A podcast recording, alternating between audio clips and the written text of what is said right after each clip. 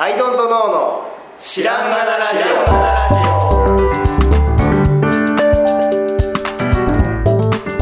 さあ始まりました、アイドントノーの知らんがなラジオ。この番組は僕たちアイドントノーが日常をアイドントノーしていく中で新しい視点を皆さんと共に発見していくという番組です。ということで、アイドントノー角田です。アイドントノーの青木です。アイドントノーの春田です。さあ、始まりました。今回はスペシャル版ということで、はい、なんと日本を離れてですね、うん、今回は台湾、はい、そうなんです。台湾に来ております。ついにワールドワイドそしてさらに、うん、はい、本日はスペシャルゲスト、はい、というかスペシャルゲストの事務所にお邪魔してます。お邪魔しちゃってる、はい、スペシャルゲストの森ゆかさんでございます。はーい、にはーちんちんと特課長すごい、森です。よろしくお願いします。今何ておっしゃったんですか？今、森です。よろしくお願いしますと言いました。はい、すごいですね、はい、さあその森さんなんですけど、はい、ものすごい多岐にわたる、はい、そうですね。まずそもそもじゃあ、はい、森さんっていう人物を知らないという体で、まず、お話をして、はいはい、まず我々と森井さんの出会いは何だったかというと、森井さんが読売新聞のコラムで、はい、我々の商品を何度か取り上げていただいてまして、ありがとうございます。それで文章なりお顔なり拝見して、すごい素敵な取り上げ方をしていただいてですね、端的に言うと商品がめちゃくちゃ売れましたで、すごく感謝してますっていうのもありますし、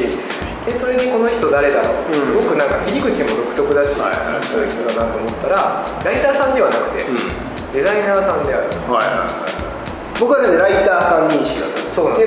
す。っていうのは、テントさんに遊びに行ってる時にちょうどなんか、なんだろう、フリーペーパーか新聞か読売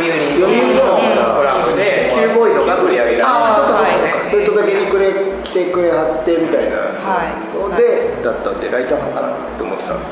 です、違うんですね。だから数日前までそう思ってました。そうそうそう、はい、いやでもその、ね、最近の猫カップ、そう、はい、猫カップとかあれ同じ名前のあれって同じ名前の違う人かなっていうのは、大体正しい認識だと思うそういうことはよくありますね、はい。でまあ、それで細かく言っていくとたくさんあるんで、まずはその、キャリアの発端というか、そもそもどういう枝分かれでこういう多岐に分かれて渡る活動をされていたのかを、はい、根っこからお話を聞かせていただけると、その先には、そしてなぜ今ここ台湾で、お話を伺っているのか、そうなんですよね。じゃあちょっと分かりやすくダイジェストで、お話ししたいと思います。はい、まずですね、イラストレーターとして、卒業後独立したんですね。で、イラストは 2D だったんですけど、平面の、キャラクターデザインをしてたんですけど、描くのがめちゃめちゃ遅かったんですよ。まだパソコンなかった時代で。キャラクターデザイン、はい、イラストって何ていうか広いですけど。そうですね、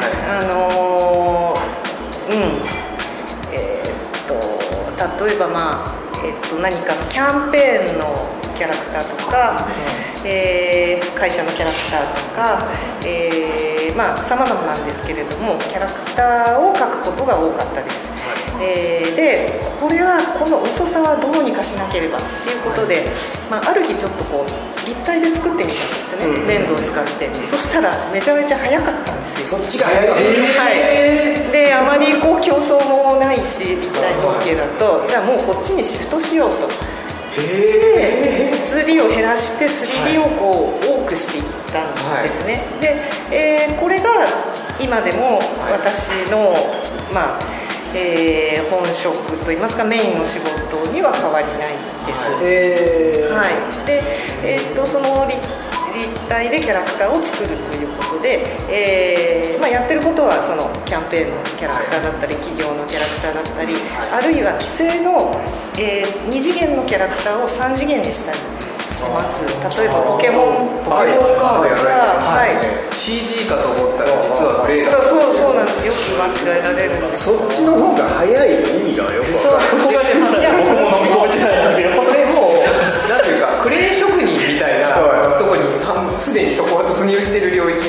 そうじゃないですか。このキャラクターをそうだってもう逆に頭の中で 3D が出てきちゃってて、それを 2D に表現することでエラーが起きてたんですよね。なんかそこに時間がかかってる。そうかもしれないですね。紙に書くにはどう書いたらいいのかしらみたい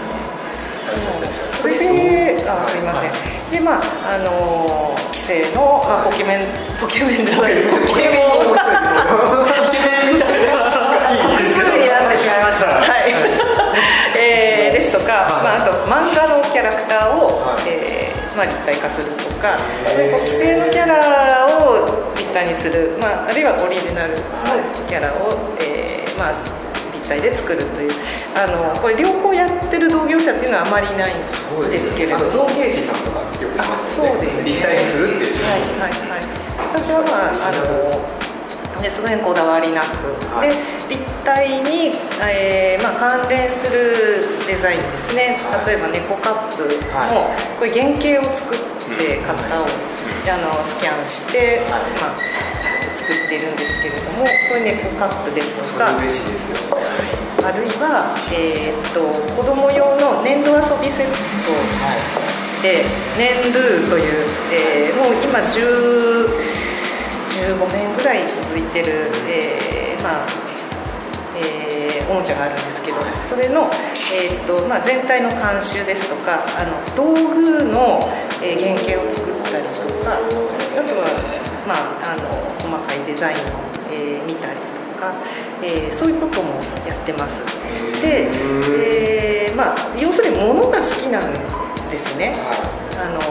ったり、まあ、もちろんそのいいものがあったら買ったりっていうことをして、いろんなコレクションがうちに増えて、でそれを、まあ、立体造形の打ち合わせでやってきた編集さんがこれはまとめて本にしたら面白いんじゃないかっていうふうに提案してくださって、でそれもそうですねと。で初めていわゆる、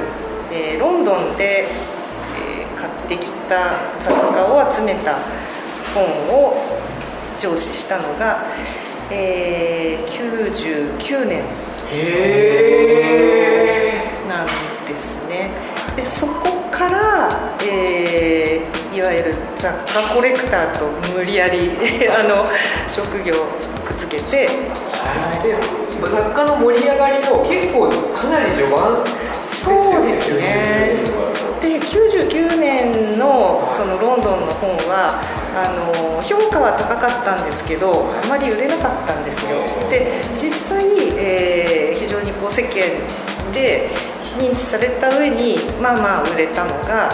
講談社のスーパーマーケットマニアっていうシリーズがあるんですね。でそれは、世界のスーパーで、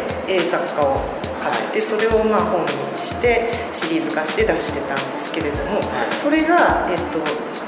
2004年から始まったシリーズで、そこからおそらく皆さんが海外に行ってスーパーマーケットを、コースに入れるようになったという完全に踊らされました。踊らその切り口面白いみたいな、ね、いやそれでだからトレーザー・ジョーズのバッグが売れるようにじゃないそういうことですね。はい、仕掛けにというかそんなにね大層なことはしてないんですよ、はい、皆さん本当に潜在的にそうだったのをまあ私が、はい、こうだよねってこう、確かに本で、はい、これでいいんだよと。そうですそうですよ。はい、でまあそのちょっと前からまあ、野島と一緒に仕事をしてるんですけど、まあ、私が取材をして、はい、まあ、文章を書いて、はい、で野島がブックデザインって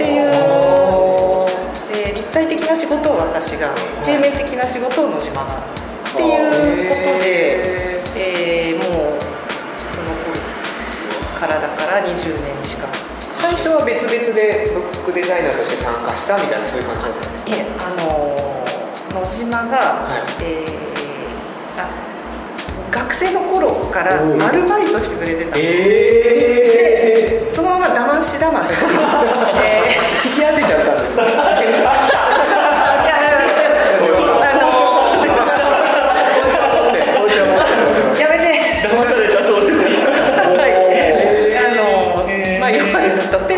野島は野島で、はい、平面の仕事を別に今手がけてたりしています。で一緒に何かを作るときは、大抵書籍なんですけど、あ、そうです。これが1冊目です。伝説じゃないですか。時間随分経っちゃいましたね。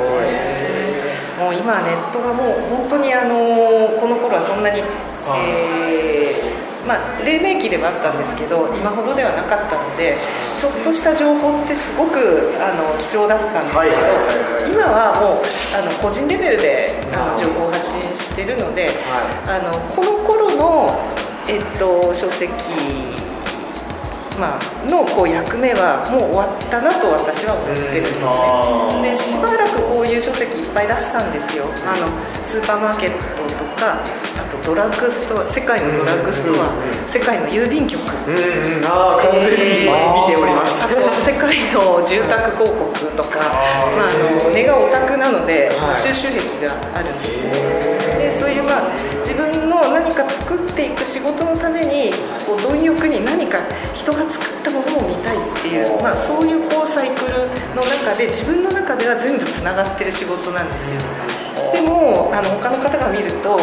またなんか違うことやってる、これもそうあれもそうみたいな感じになってしまって、私の中ではなんとなく一緒というかつながってる感じではありますね。それは紹介する文章とかもやっぱり書かれてる、そうなんです。そこの、その文章を書けるって結構すごいことじゃないですか。そうですね。気がつくとあまりいないんですよね。自分で書いてる方って。でも私は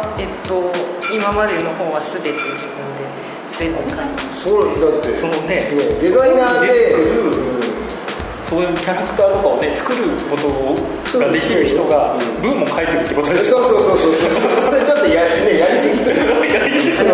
がけすぎな感じありました。正直あんまりうまくはないんですよ。本当に Amazon のレビューとかに文章下手くそとか書かれたりしたこともあってなんだろう、うまいとかだっけっていう話でもあるというか内容を伝えてほしい。そうです